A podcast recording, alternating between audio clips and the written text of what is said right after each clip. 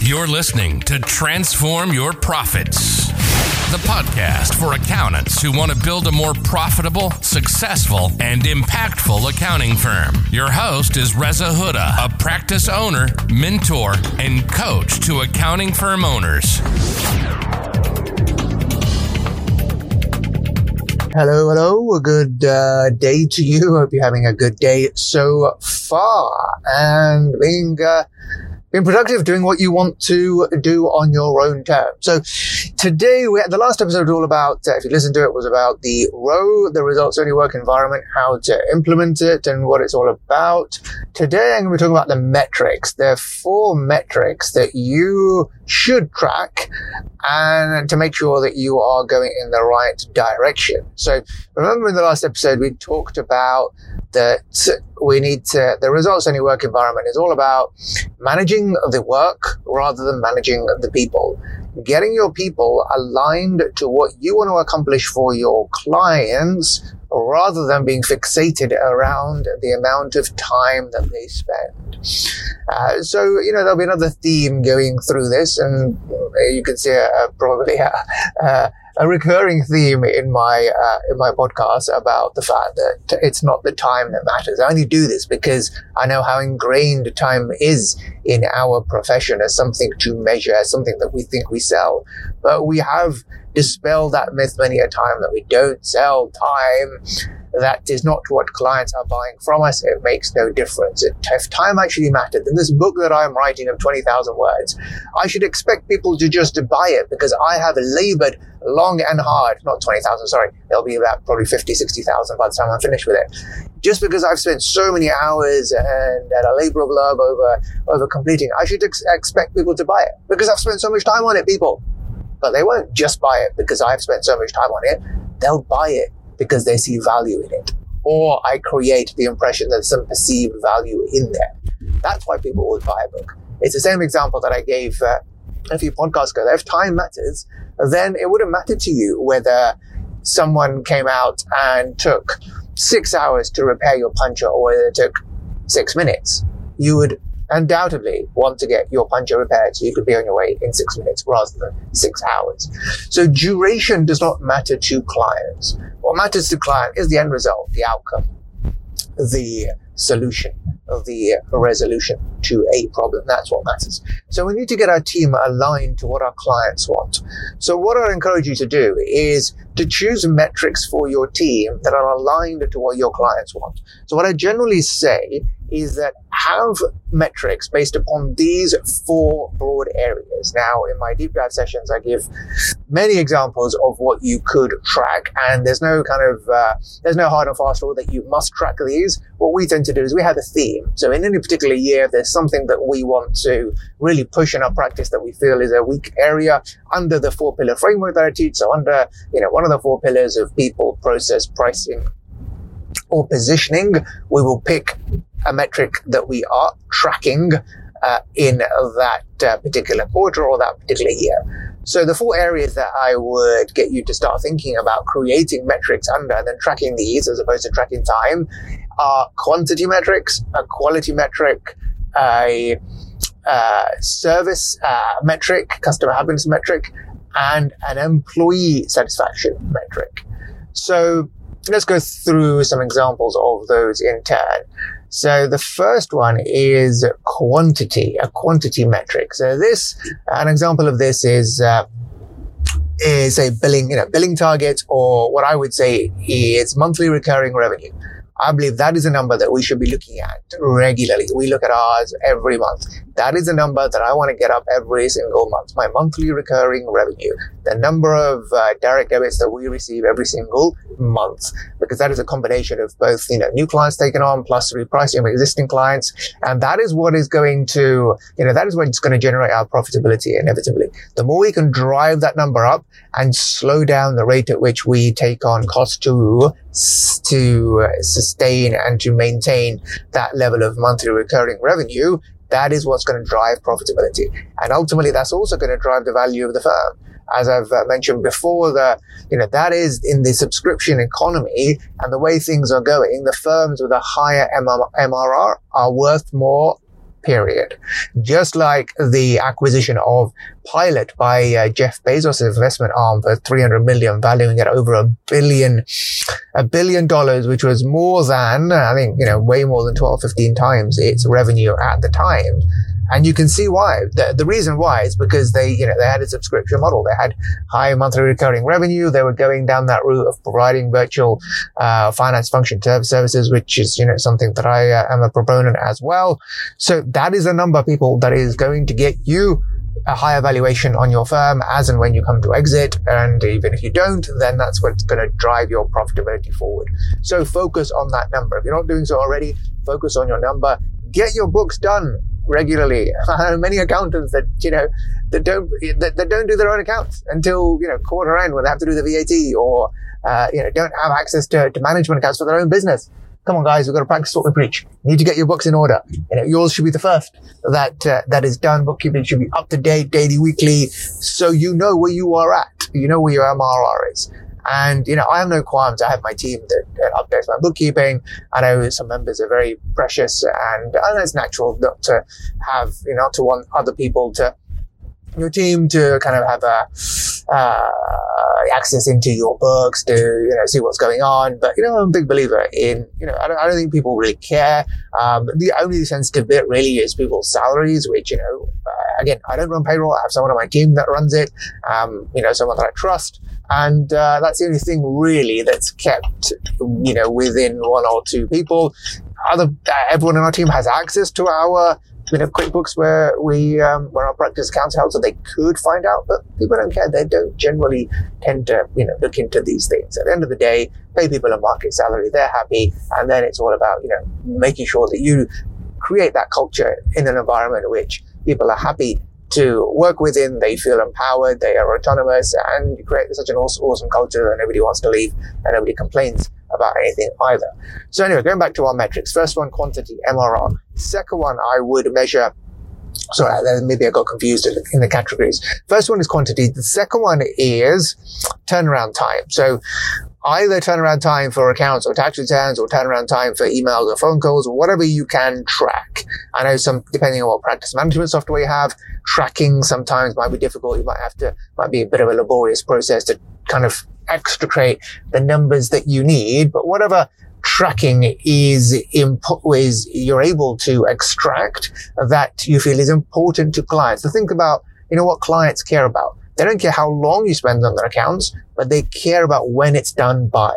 They don't care that you spend, what is the point saying that, oh, we can get this job done in a day, but then it sits on the shelf for four months? That's not what matters to clients. What matters to clients is getting the job out to them so they can apply for that loan, so they can, uh, you know, get a, get a mortgage, so they can actually, uh, you know, plan their tax liabilities well in advance instead of having to wait until, you know, the, the last minute at the 11th hour that you provide them with their tax return or accounts. So that's what matters to clients. So measure turnaround times. The third one is a quality metric. So that's where you can kind of measure the quality of your output, the quality of your work. And you can do this through uh, client satisfaction surveys, through net promoter score. Uh, we used to do this through SurveyMonkey, where we've got a series of questions. I've shared the template with members of my mentoring program in the past and tried various things to get people to complete them.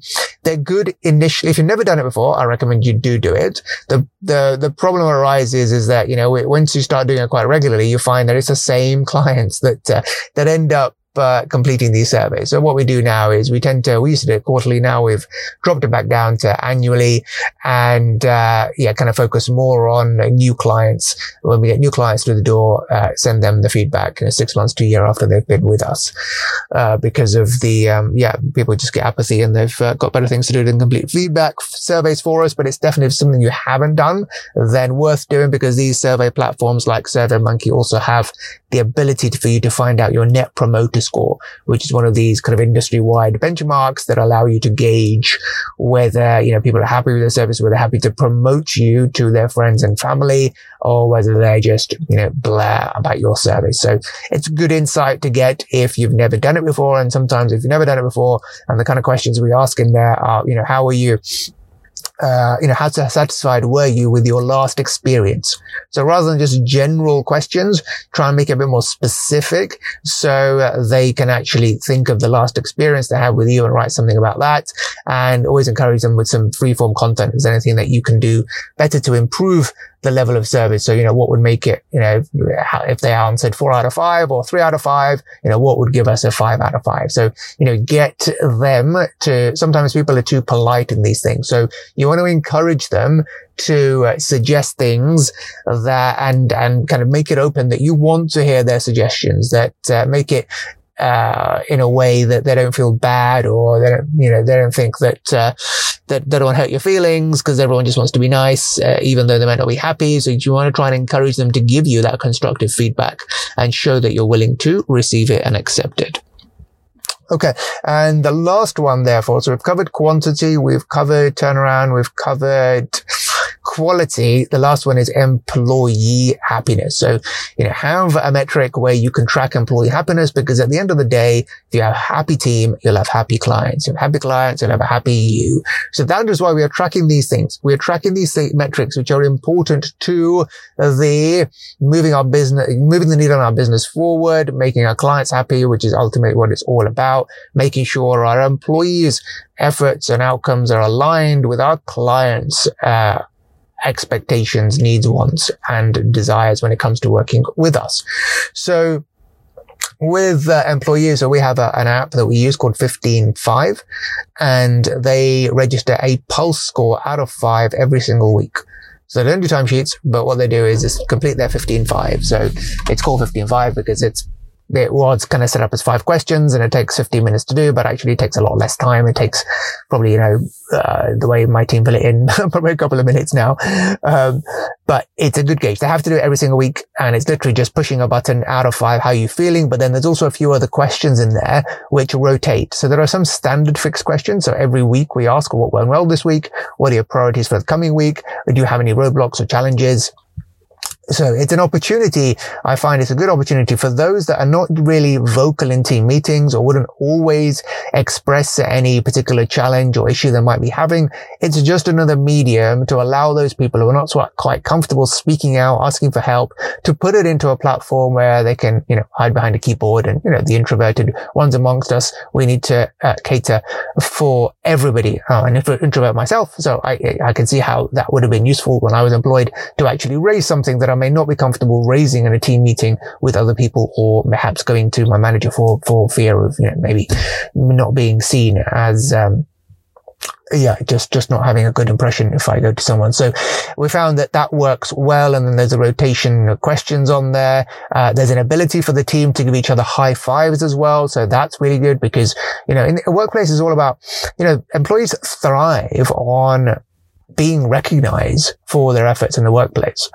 And how can you systemize that? How can you make sure that that happens on a systematic basis? Because we don't often praise enough. We're very quick to criticize, but we're very slow to praise. And we need to go out of our way to do this and to create a culture where praise is taking place regularly because that is what really drives employee satisfaction and motivation. So this uh, high five is just, it's just an opportunity for people to have a think. Oh, okay. Oh yeah, this colleague of mine, you know, they really helped me out with this. I'm giving them a high five. And then it comes up and then there's a high five leaderboard. And, you know, it's just a way of the team acknowledging each other for the efforts of their teammates and of their colleagues and helps to kind of keep motivation levels high because employees want to know that they're doing good work that's what drives employee motivation. It's not, you know, money. It's not the, the perks and things like that. It's really having having a place which where they feel autonomous where they feel valued in the workplace that they are working in their zone of genius this is another i need to do another podcast on this that you know it's all about getting people on the on the bus the right people on the bus and then getting them in the right seats about getting people to work in their zones of genius because that's when you get the best out of them and knowing what those zones of genius are. So you know you're not putting someone, getting someone to do something which is draining and zapping them of their energy. So giving people the right type of work that is aligned with their natural skill sets, their natural uh, gifts, And there's a great model uh, that we use to find out what people's gifts, frustrations, and challenges are in line with how we operate in the workplace called The Working Genius by Patrick Lencioni. Check it out if you haven't already, but I'll do another episode on this because it's a, it's quite a, quite an interesting topic in itself to figure out what is it that drives people? How do we get the best out of people and maximize everyone's potential? Okay. I think I'm, uh, uh, uh, out of time on this one. So I hope you found that useful. Remember the four metrics. I would love to hear if you are tracking any, then drop me a message on LinkedIn. If you haven't already, please do rate the podcast. It helps us to get found. And also, if you have a question, put it in the review section and I'll make sure I answer it in the next episode. Otherwise, take care. Have a great rest of the day and I'll speak to you soon. Bye for now. Thank you for listening. For more free content, videos, and resources, visit www.rezahuda.com. And if you haven't already, come and join the community in our Transform Your Profits Facebook group, where we support each other to build more successful, profitable, and impactful accounting firms.